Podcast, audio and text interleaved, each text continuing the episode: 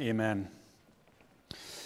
We're seeking to find comfort because we live in an uncomfortable world, and we do that by prioritizing God's presence. Prioritize means it comes prior to, it comes first, it comes beforehand.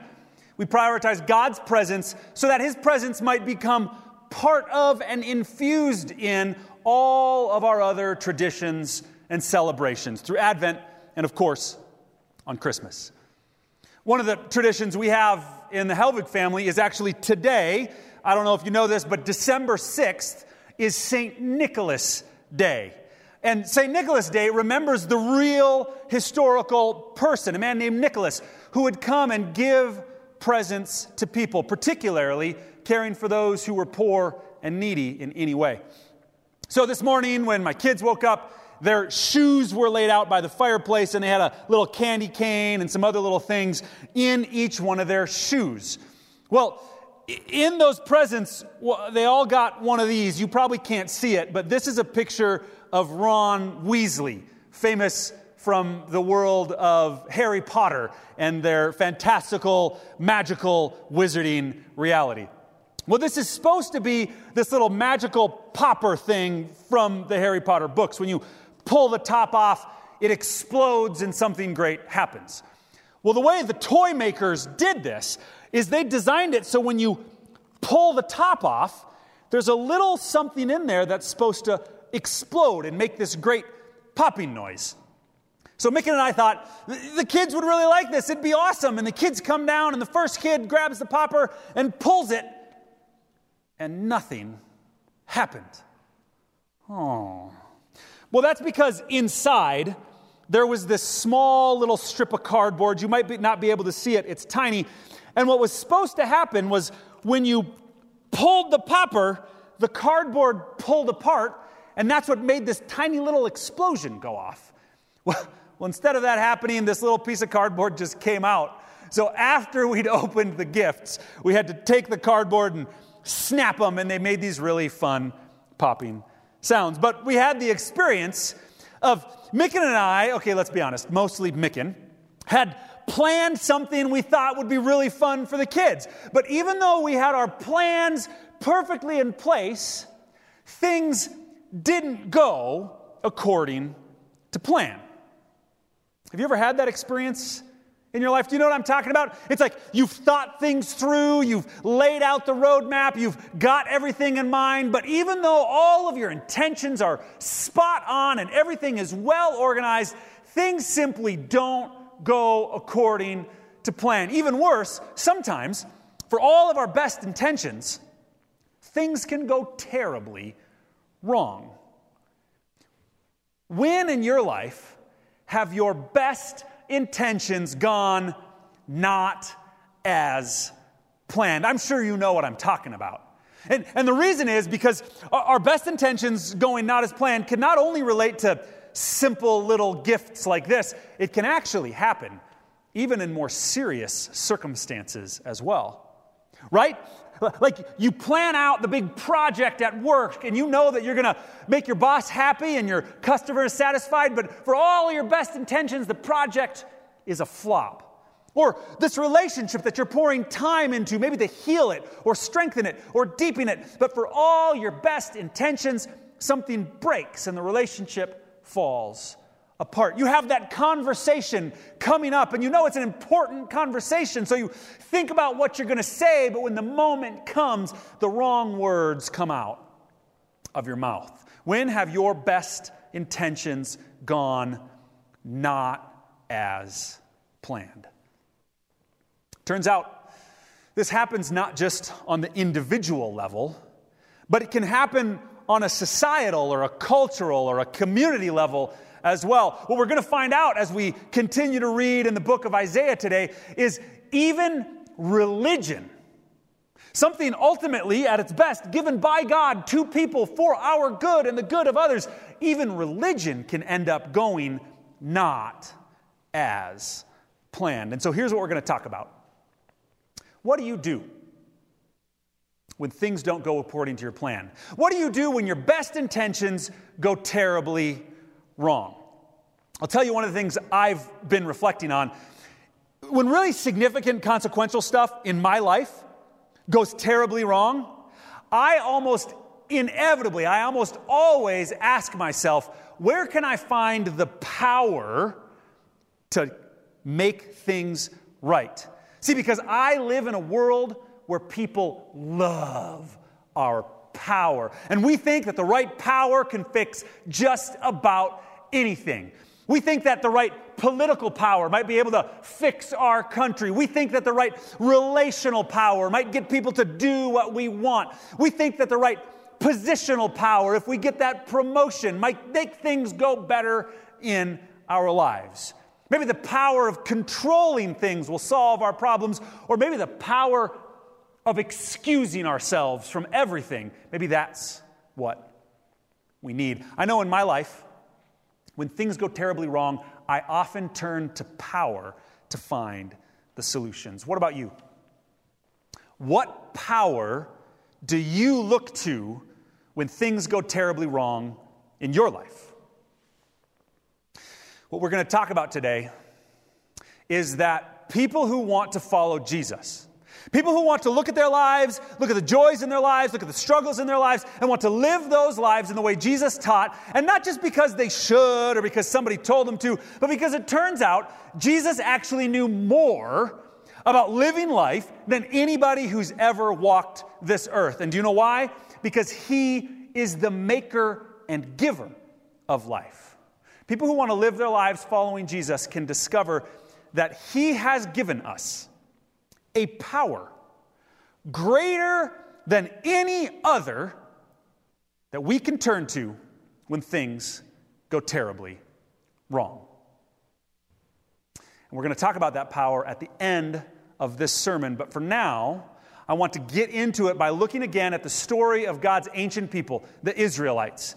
And it turns out that as we read the story of ancient Israel, we discover that so much of what they learned thousands of years ago in their culture and in their time is incredibly practical for us thousands of years later in our lives and in our culture and in our time.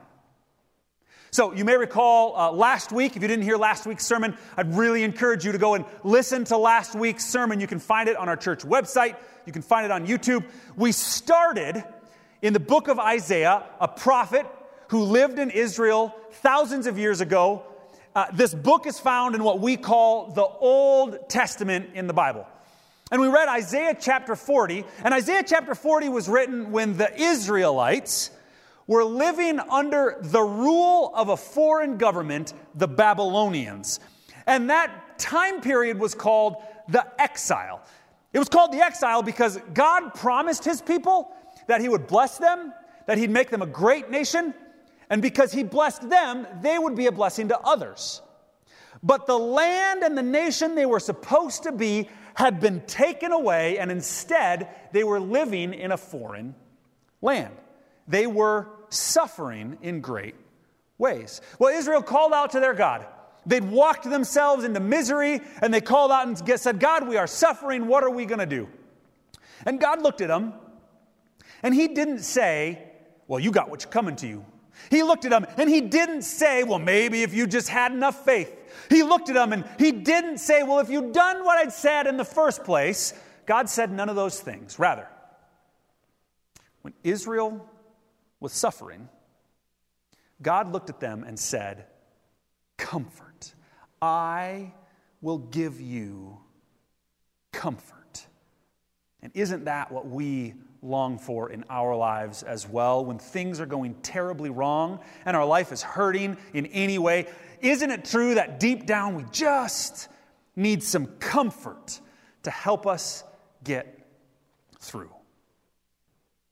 Well, we're going to read today from Isaiah chapter 58. I'd encourage you right now, uh, open your Bible, open the Bible app. If you're on our events page right now, uh, Isaiah 58 will be in the Bible app. But open that up, and we're going to find out what happens a little bit later on in this story of God and the Israelites from long ago. And here's how Isaiah 58 starts God has promised his comfort to his people, some time has passed, and here's what we read next. Isaiah 58, verse 1. Shout it out loud. Do not hold back. Raise your voice like a trumpet. Declare to my people their rebellion, and to the descendants of Jacob their sins. What in the world went wrong? Declare their rebellion and their sins? Hold on a second, hold on a second. When I'm reading the story, let me tell you how I want that story to go, right? I want to meet the hero, and I want the hero to be in trouble. And I want to experience my desire for the hero to overcome and win. And then when the hero overcomes their suffering, I want them to walk out into the sunset and live happily ever after. And we were moving that direction, right? Israel was in exile, in captivity under Babylon.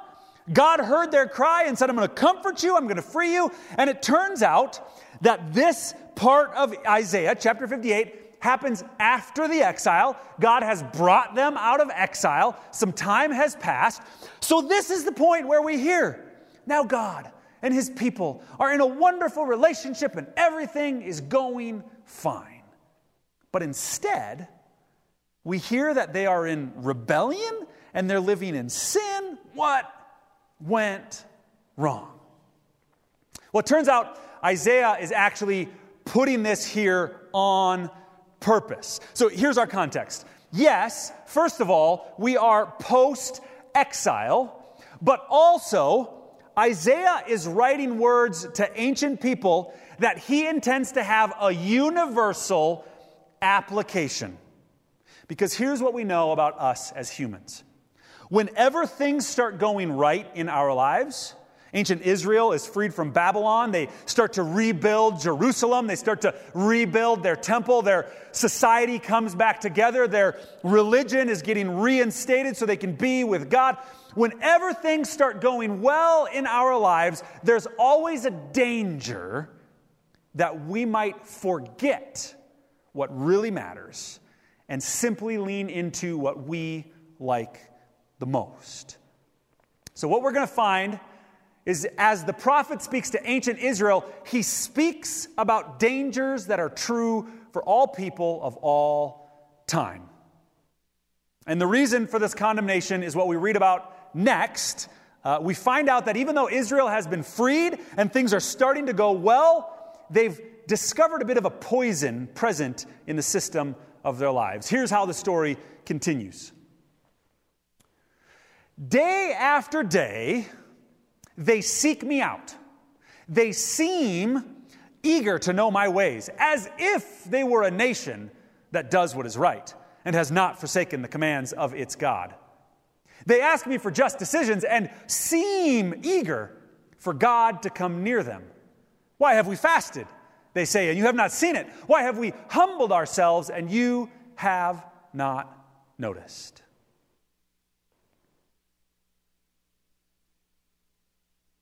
So here's what we find we find that Israel is no longer under the exile. And they can worship God the way that God desires them to worship. But as they're doing that within their religion, there is a significant danger.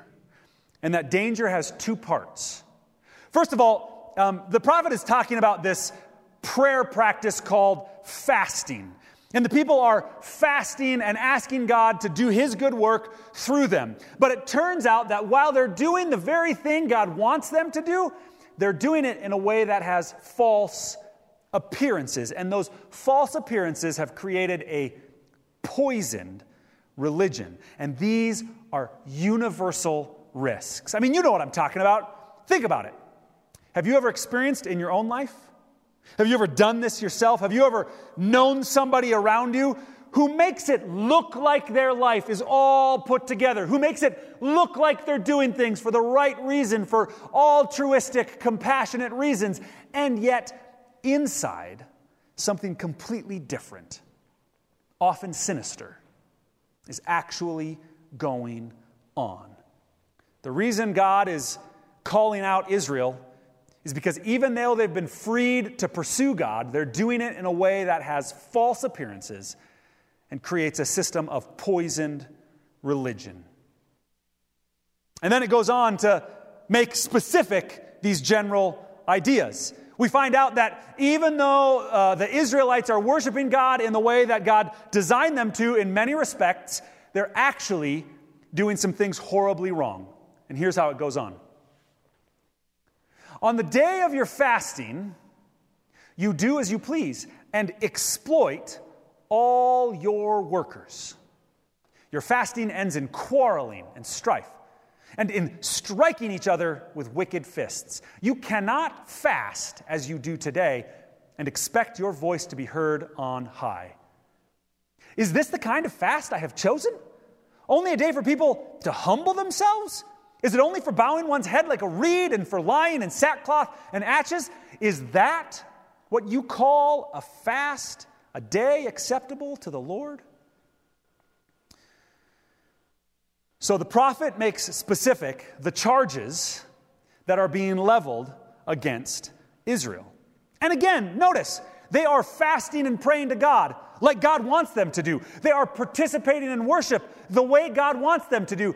And yet, as they do these good things, they're doing them in a poisoned way. Namely, they are participating in exploitation, conflict, and violence. And this is kind of amazing because think about it. Within their memory, Israel's memory, they remember what it was to be exploited by Babylon. They remembered what it was to suffer the conflict of this foreign nation. And they remembered what it was to suffer violence from other people. And yet, the very things they suffered under and they cried out for comfort from, they are now causing that same suffering to others. They have caused for others the suffering they fled from themselves. I bet you've seen this in your lives as well, haven't you? It, it's like we have this thing in our story, we have this experience in our life where some wrong has been done to us. You know, maybe you've got a story about you and your parents where one of your parents uh, uh, hurt you, wronged you in some terrible way. And, and that wrong, you sort of say, I'm never going to do that again. Or maybe in your workplace or some other relationship, you were, uh, uh, you were the victim of some sort of violence. You say, I'm never going to do that again. But the very hurts that wound us, we can find ourselves eventually in life using those same things to wound others. And it's terrible and it's heartbreaking. But it happened thousands of years ago to Israel, and it happens tragically in our world today as well. So we know that this danger is true. We know it in our lives. We know it's a risk in our churches because it's been something that humanity has struggled with universally. And so we cry out again, God, God, okay, I get it. We live in an uncomfortable world. It's not just uncomfortable, but it, it's a pretty dangerous place. Things can go pretty terribly wrong, but God, throw me a bone here. What am I supposed to do? We talked last week about how God gives us uh, uh, comfort in three ways. He gives us a hope for the future, not based on what we can see, but we know what God can do. He gives us a vision for His justice. Ju- and justice is not just a vague, vi- uh, a vague hope, but it's the specific things God will accomplish. And ultimately, he gives us the promise of his presence, and his presence is the true comfort. Well, God expands on that vision for justice here.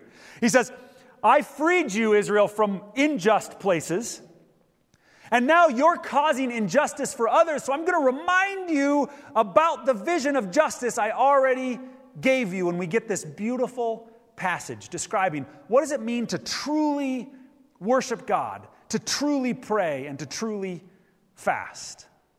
Here's the vision we get Is not this the kind of fasting I have chosen? To loose the chains of injustice and to untie the cords of the yoke, to set the oppressed free and break every yoke. Is it not to share your food with the hungry and to provide the poor wanderer with shelter? When you see the naked, to clothe them, and not to turn away from your own flesh and blood.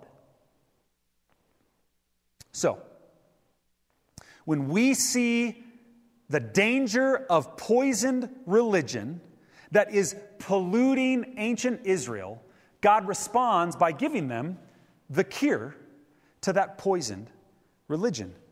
And as always, the cure God gives is directly contrary to the poison infecting them.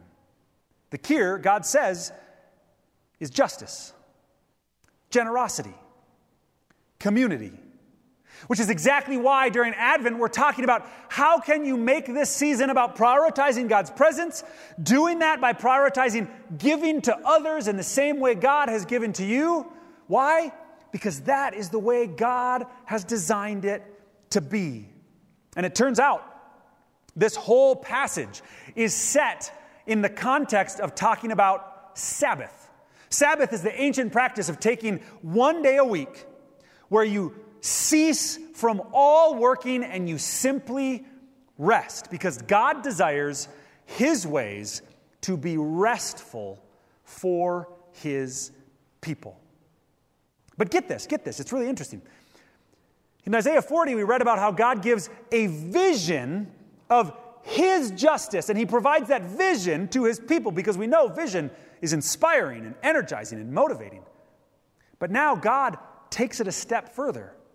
That vision is meant to be comforting to God's people, and now we see the same comfort God offers to His people. He invites them to participate in offering to others.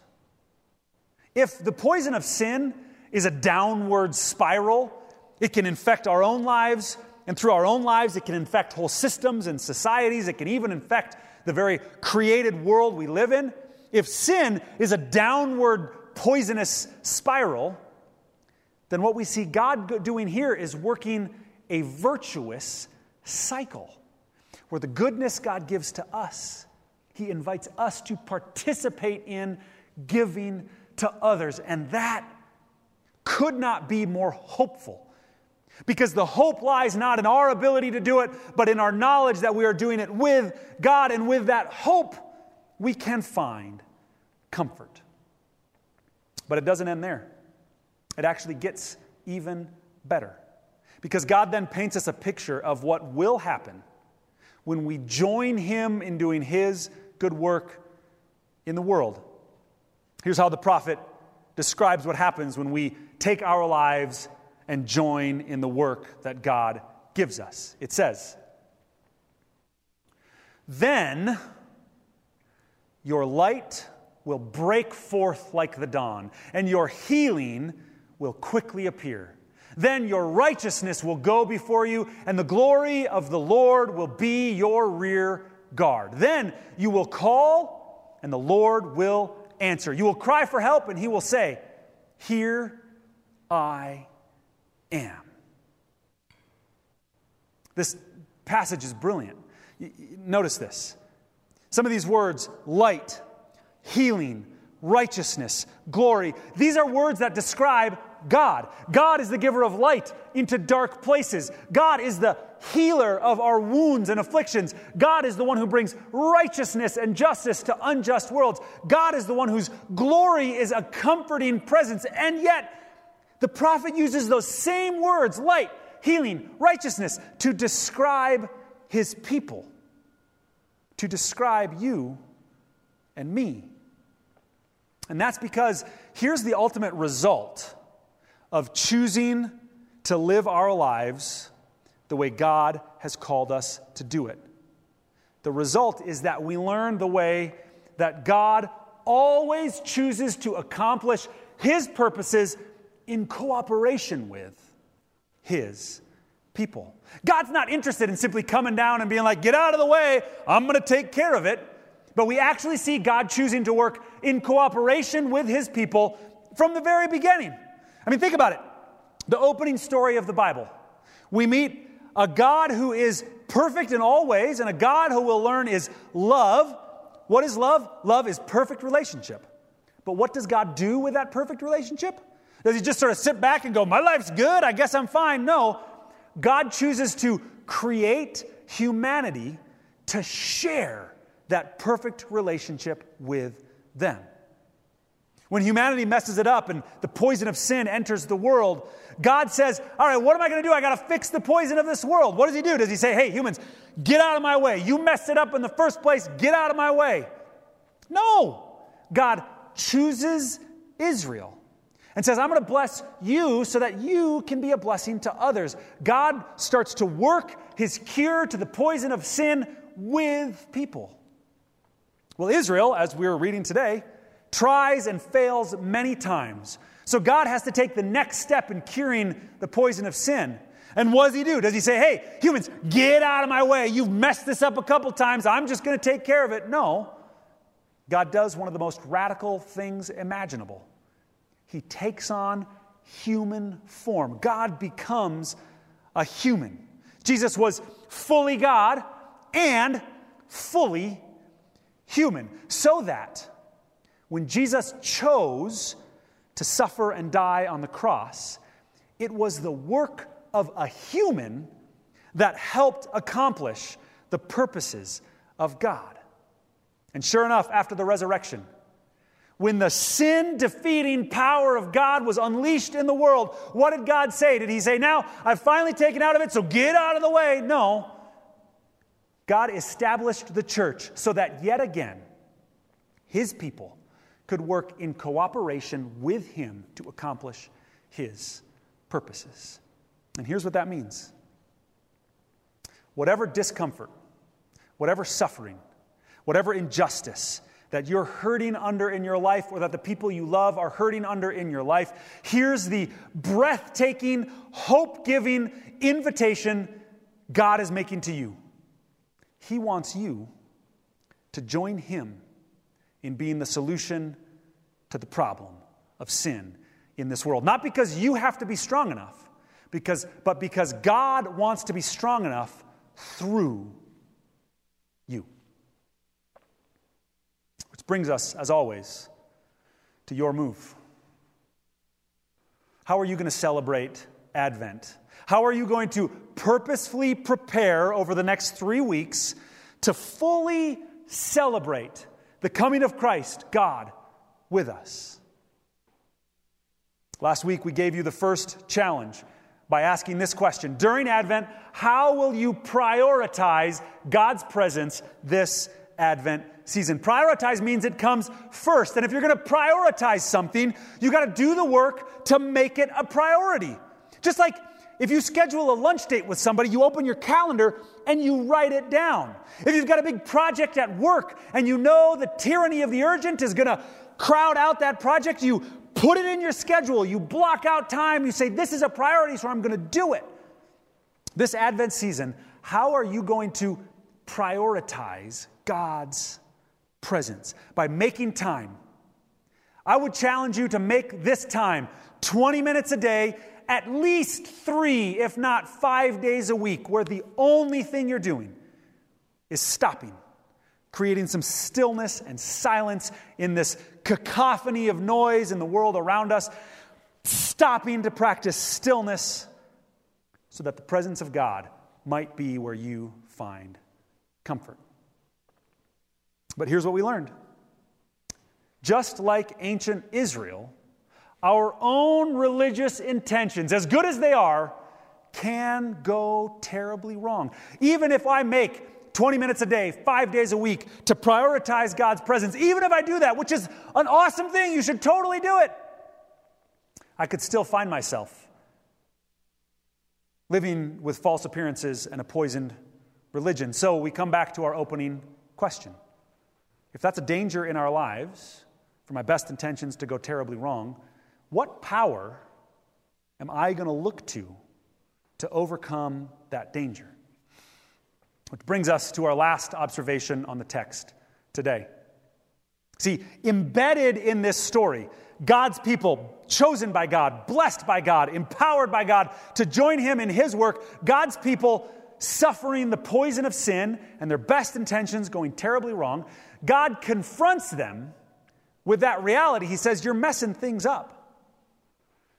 And embedded in that confrontation is an invitation to, like I said at the beginning, the most powerful thing we could possibly do when things go terribly wrong in our own lives. It's an ancient Christian practice that is one of the most countercultural and most enduringly transformational practices you could possibly engage. If you want to prioritize God's presence, then the most powerful way you could do it is by practicing confession.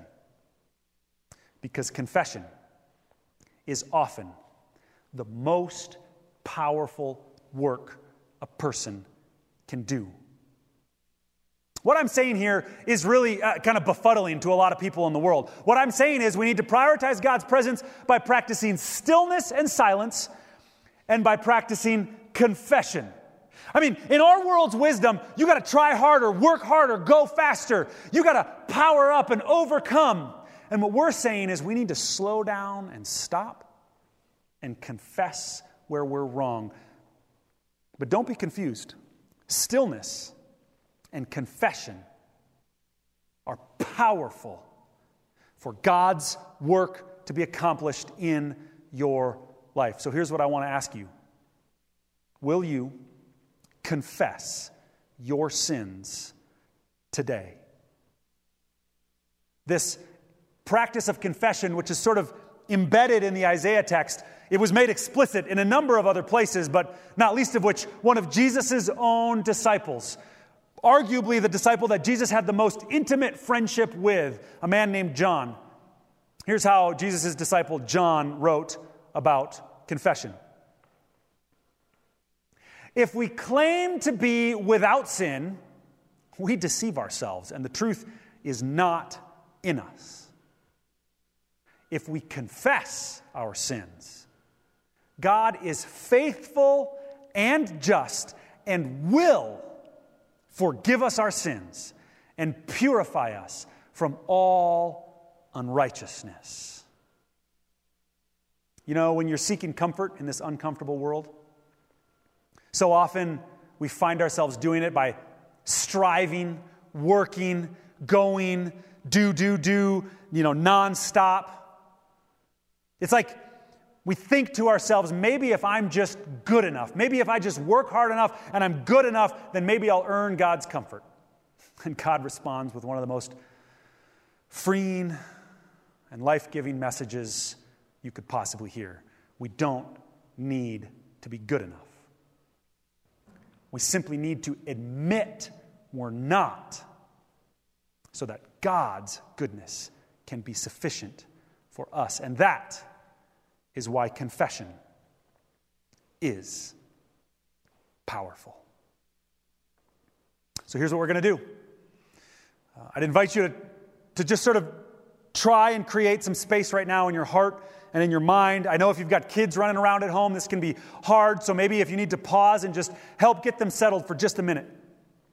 And in a moment, we're going to read an adaptation of a traditional prayer of confession, a prayer that has been used by millions of people throughout the church's history. And I'd invite you to take seriously the power of confession in your life so that you can quit trying to be good enough and let God's power be sufficient in you. And after we confess, we're going to proclaim the good news that in Christ there is always forgiveness. And this confession and forgiveness will lead us one, into one more worship song where we, we respond to the God of light, whose light will break forth through us. And then in the middle of that song, uh, our youth pastor, Nikki Nickerson, is going to come up and lead us in communion, in receiving the bread and the cup of Christ.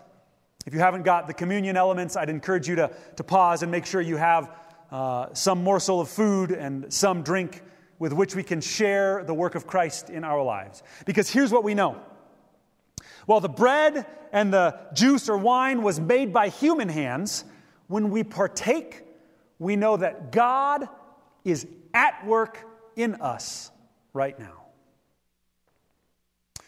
So I invite you, prepare now for communion by praying with me a prayer of confession.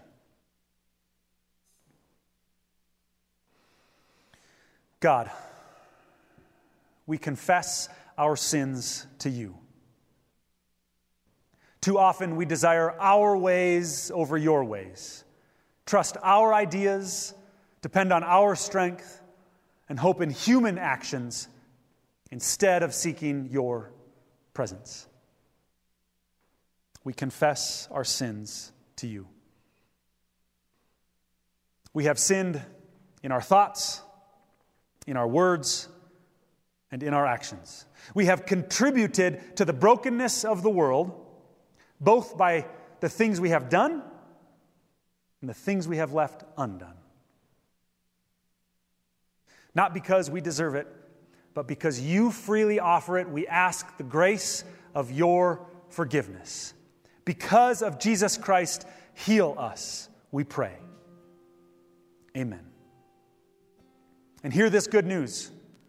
Just like Jesus' closest disciple said, if you confess your sins, you can know without a doubt, 100% of the time, that God is faithful and just, and He will forgive all your sins. But it won't stop there. He will not only forgive your sins, but He will purify you, cleanse you, scrub you clean from any and all unrighteousness in your life so that you can finally stop trying to be good enough, quit the rat race, quit trying, and embrace the radical power of stillness and confession so that God's light might break forth through your life.